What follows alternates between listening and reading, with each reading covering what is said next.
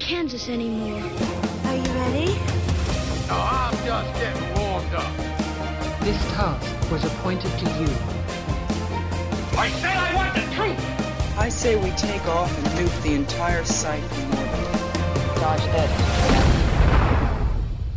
I'm Catherine, and today I'm joined by BBFC Education Officer Heidi Renton to discuss classifying difficult themes in films and they don't come much harder than the subject of school shootings, such as the one that's explored in the film and also the book We Need to Talk About Kevin. Welcome back to the podcast, Heidi. Thank you, Catherine. Hello, nice to be back. Now, for anyone who hasn't seen the film or read the book on which it's based, what does We Need to Talk About Kevin about? Well, it's a drama, and it's about a woman, Eva, who's trying to deal with her grief after her teenage son, Kevin, from the title, uh, embarks on a murderous rampage at his school. So, as you'd expect, it's quite a somber, quite disturbing psychological character study that encompasses quite wide themes of psychosis, guilt, grief, and family dysfunction. It's got a, a really heavyweight, impressive cast. It's got the wonderful Tilda Swinton, who plays Eva, John C. Reilly plays the father, and Ezra Miller plays the teenage Kevin, who, of course, has come to more prominence in later years in Suicide Squad playing The Flash. There are two younger actors, Jasper Newell and Rock Duer,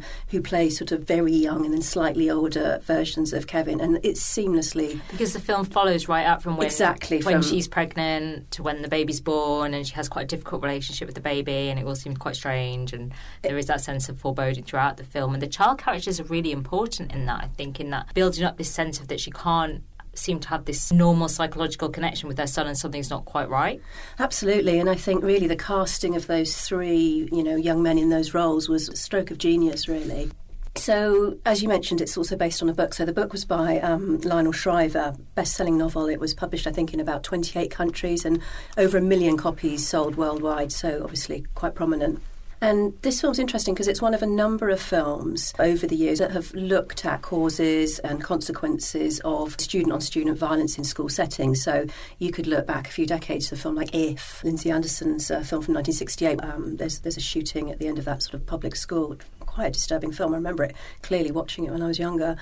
Um, more recently, obviously, you've got films you could compare it with, like the documentary Bowling for Columbine, Michael Moore's award winning study, which looked specifically at the Columbine High School Massacre in 1999. So back to Kevin then. So Kevin was directed by um, a woman called Lynne Ramsay, who's a young Scottish director.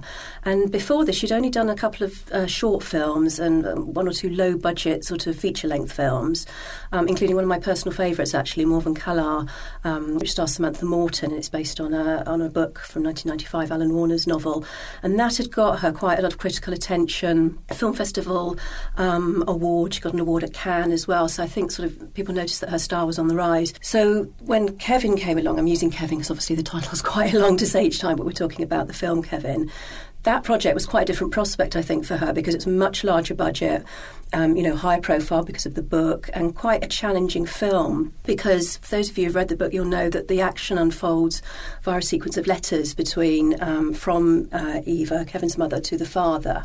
And I think when the project was announced, there was some sort of speculation as to how the film treatment might do justice to that sort of quite unusual form of storytelling. How they actually tackled it is to make very effective use of this kind of elliptical editing style. So you keep flipping the audience back um, from things that happened, you know, before she was pregnant to after the massacres happened, and you know, with no sort of warning, um, you know, before the attack and after the attack. So it's got this quite disorientating effect on the audience, which I think is meant to sort of mirror her confusion and you know things that are going on for her. So the film's obviously exploring a mother's guilt, her confusion, her grief. It's also asking questions about Kevin's sort of disturbed state of mind. So it's going into areas of sort of mental illness that are quite frightening and um, difficult to deal with. So I think for us, this focus on mental health issues, which obviously is becoming increasingly relevant and, you know, very topical subject, can make for quite an uncomfortable viewing experience for people. So we've got a film with clear category defining issues, um, you know, strong themes, school shooting. There were other issues such as strong, very strong language and some sex and sex references. But I think it's the sort of tonal issues that really contribute to the film being very bleak, potentially upsetting in its sort of emotional landscape. So in classification terms, it's a good example of a film, I think, where both these elements, the content and the way it makes you feel when you're watching it, can really influence the rating. So there's some really challenging issues and ideas in the film then. How do we go about classifying films where the theme is so sensitive and it's also so similar to real world events? So in our guidelines, we say classification decisions will take into account the theme of a work, but will depend significantly on the treatment of that theme and especially the sensitivity of its presentation. And a bit later we say, however, there's no reason in principle why most themes, however difficult, could not be presented in a manner which allows classification at 18 or even where suitable at lower levels. So that's what we would have had in our mind thinking about this film coming in and how we might age rate it. So BBFC staff who classified it, you know, they recognised obviously it's, it's, a very powerful film, has the power to disturb. Um, you know, it cuts quite close to the bone, and there's a feeling that perhaps some people who watch it, both parents and also teenagers and adolescents, could relate to the sort of psychological observations, relate it to their own lives, which could potentially be quite upsetting. I mean, I clearly remember how I first felt when I saw the film. I don't, don't know if you do, but I felt like somebody sort of whacked me over the head with a soft mallet. It was so impactful, and I'd read the book, so I kind of knew the narrative developments, and yet the treatment of the film still really kind of sat with me. I thought about it for a long time afterwards. So we've got this difficult theme, we've got this unsettling tone, and then there were some very specific you know, guidelines issues that we needed to think about. If you go online and look at the um, record for this film, the short form Insight, it talks about what the main category defining issues are. So we've got strong and very strong language, first off. By very strong language, we mean obviously the C word, you know, it's very offensive to a lot of people. We talk about it being generally acceptable in the guidelines at 15 if it's used infrequently, but very much depending on the context. So in this particular scene, obviously I don't want to give any spoilers away, but it's used by Kevin to his mother. So it's telling us something about the relationship between them. And we thought about the context carefully here and whether there are any sort of aggravating factors like violence or the threat of immediate violence, which, you know, wasn't the case. So, you know, that felt containable at 15. Then another issue that we have is strong sets because there's one scene in this which really, you know, sticks in my mind where Kevin's mother accidentally walks in on him doing something private in his bedroom, like people do. anyway, there's no explicit detail of sexual activity in this scene. It's all kind of impressionistic. Um, and what the audience is asked to focus on is the way Kevin reacts to his mother's surprise appearance, which makes it just excruciatingly awkward scene to watch. It's, you know, it's telling us a lot about their relationship. So the sex that's implied in this scene ratchets up the kind of shocking, disturbing tone in the film. Then we've got another issue, which is that there's some sexualized nudity that appears. So, uh, in, in, something else that happens, there are some sort of fleeting images of naked women seen on a computer screen, you know, watching pornography or, or something like that. But it's interesting because while the sexual, sexualized nudity registers with the viewer, it's very brief. So, you only just get, and again, an impression, you don't make out much proper detail. And then finally, and last but definitely not least, as you could, might have expected, given you know the storyline of this, there are some strong and disturbing you know, images of violence. Uh, some of these show victims, you know, bloodstained dead victims, students. Um, some have arrows embedded in their bodies. Others are seen dead in the school setting, dead and wounded, um, you know, people lying around. So taking all of those together, each of those issues under our guidelines would be individually acceptable at 15. But then there's also, that's only part of the classification story, you know, it's an interesting film because it is powerful and affecting to watch. It really absorbs you. Um, and we felt that this potential audience response to the difficult theme and the tone of the film was as important in determining the classification as the specific issues. And you know, of course, one of our vital jobs, you know, is always thinking about who's this likely to appeal to. This, this, you know, any any film that we watch and so that we try not to classify it too cautiously and therefore take it away from its natural audience, which in this case, for this film, we thought it's likely to be both adults but also older teenagers as well you know, it's tricky. You've got all these aggravating factors, all of these issues. You've got the difficult theme, you know, the shocking aspects of it. But we're always trying to balance up what are the aggravating factors with what are the sort of mitigating factors, the things that kind of soften it. And there were a number in this case. Um, you know, the fact, as we said, it's based on a book. So there's already a bit of a known quantity. People might have read it, you know, might be sort of prepared and knowing what they're going in to see. I think it's also important that the sort of shocking events of the film are really well signposted So the audience is not taken by surprise, they know what's coming. And very importantly, again, particularly within the guidelines, is this kind of idea of restraint that's handled quite carefully. You know, the massacre doesn't happen till the end, it's hinted at, you see shocked crowds, and you don't actually see the, the acts of killing.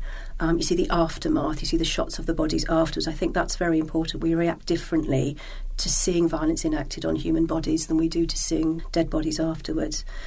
And it's interesting because, given this sort of predominance of red imagery throughout the film that we've talked about, it's obviously a sort of stand in motif because relatively little blood is actually seen as a result of the violence. You can imagine um, a treatment of this film, we see a lot more blood, but it's shown in other ways through this kind of red theme. Another thing that we thought about was the fact that the sort of the idea, the nature of the film, the theme of it would have been flagged up in the media, you know, features, reviews, articles. People, you know, would, would know pretty much what it was about before they went in to see it. And of course, you know, our BBFC Insight Online would have told them a little about that too. And then finally, we have precedents. I mentioned earlier films like Bowling for Columbine, Cast at 15, tackling the same subjects, you know, school shootings, um, student on student violence.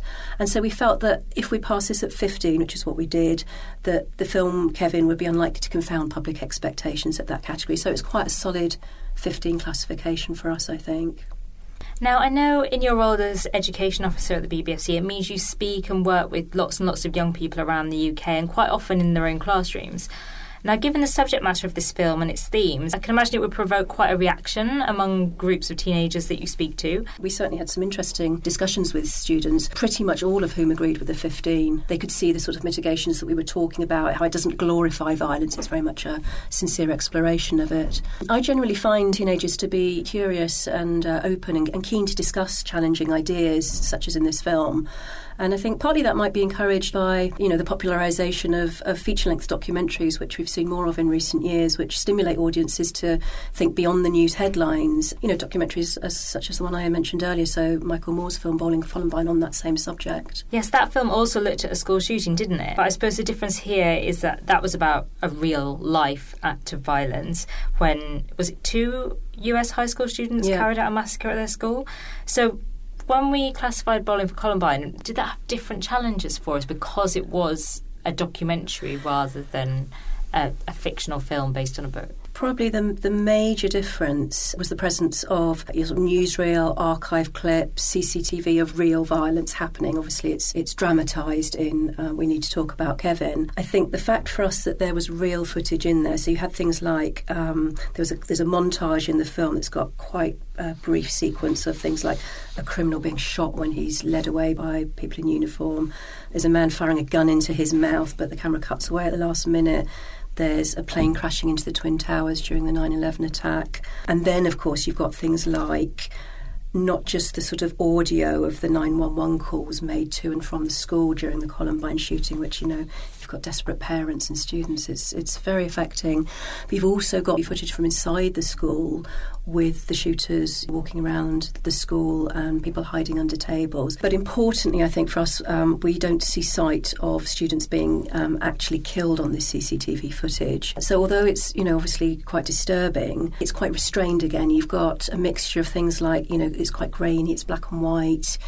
Um, in some of the other clips I talked about with the real violence, it's masked. The, the stronger process detail of the violence is masked, or the shots cut away. So you've got this sort of element of understatement that keeps the classification from needing to be too high.